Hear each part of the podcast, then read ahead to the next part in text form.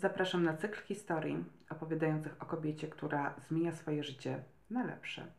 Poznaje sposoby, zdobywa wiedzę i krok po kroku wprowadza zmiany.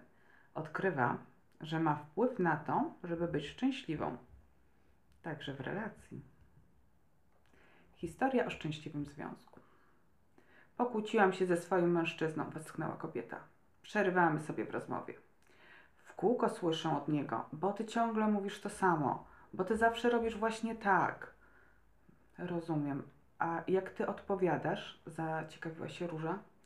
Mówię mu, że nigdy mnie nie słucha i zawsze chce, żeby racja była po jego stronie. Wyliczam mu jego błędy i zranienia sprzed lat. Przecież to jasne, że on powinien wiedzieć, jak mnie wspierać, a nie tylko punktuje moje słabości.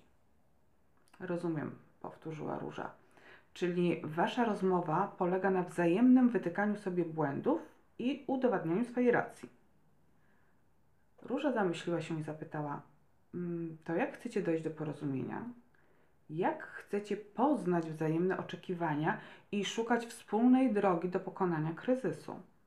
Przecież skupiacie się nie na szukaniu rozwiązań, tylko na udowadnianiu swoich racji.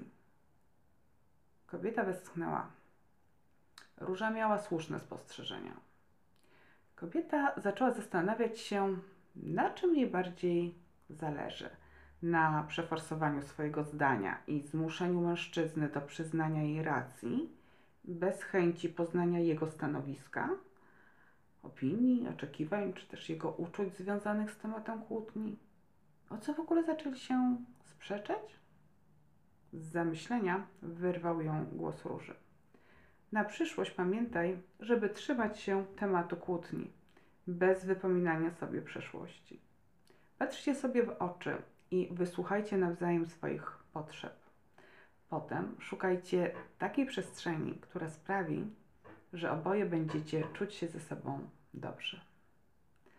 Zawsze zadawaj sobie pytanie, czy chcesz mieć rację, czy relację? Uśmiechnęła się Róża. To właśnie fenomen kobiecości. Właśnie. Chcesz mieć rację czy relację?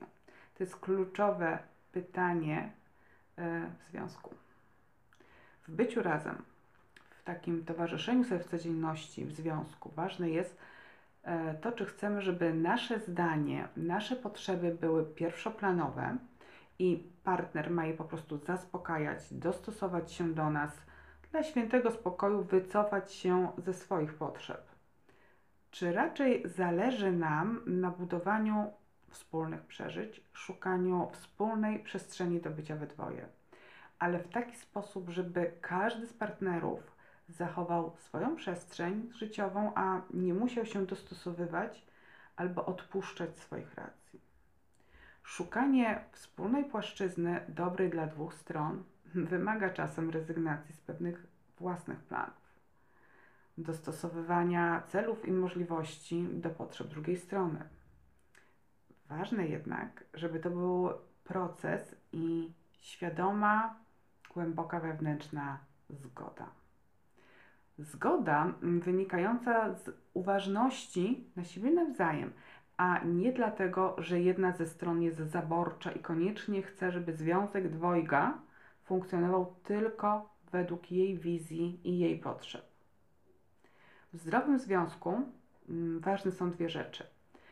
Po pierwsze, uważność na siebie nawzajem, czyli znajomość siebie, swoich pasji, poglądów, ulubionych potraw i kolorów, planowanie wspólnego czasu i świadomość potrzeb i oczekiwań, czyli umiejętność mówienia o swoich potrzebach i uwaga, słuchania potrzeb mężczyzny.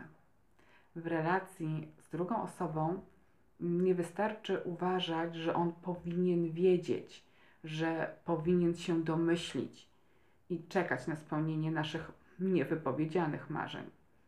O swoich potrzebach koniecznie trzeba mówić wprost. E, I uwaga, to działa też w drugą stronę.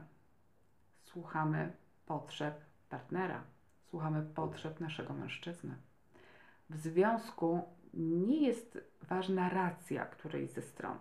Pamiętajcie, że idziecie w jedną stronę w jednym kierunku i zawsze macie być dla siebie wsparciem i oparciem. W związku ważna jest relacja, a dobra relacja tworzy się w momencie dobrej komunikacji i świadomości tego, czego oczekujemy od mężczyzny i tego, czego on oczekuje od nas. Takiej świadomości, na ile jesteśmy w stanie dać drugiej stronie tego, czego ona potrzebuje, na szukaniu rozwiązań, na rozmawianiu o swoich odczuciach, oczekiwaniach, potrzebach, planach. Oczywiście zdarza się, że jedna ze stron dąży do zdrowego funkcjonowania związku, jednak druga to lekceważy, dyskredytuje, skupia się tylko i wyłącznie na swoich racjach i przyjemnościach. Wtedy warto zastanowić się nad przyszłością takiego związku, nad swoją w nim rolą, nad tym, czy takie życie będzie spełnione i szczęśliwe i co mogę zrobić, żeby rozwiązać ten problem. Generalnie podsumowując i zakładając, że oboje chcecie być razem i jesteście otwarci na siebie nawzajem, budujcie relację. Bez względu na to, kto ma mieć rację. Dziękuję za uwagę. Pozdrawiam serdecznie, Monika Szatkowska. Życzę Ci miłego dnia.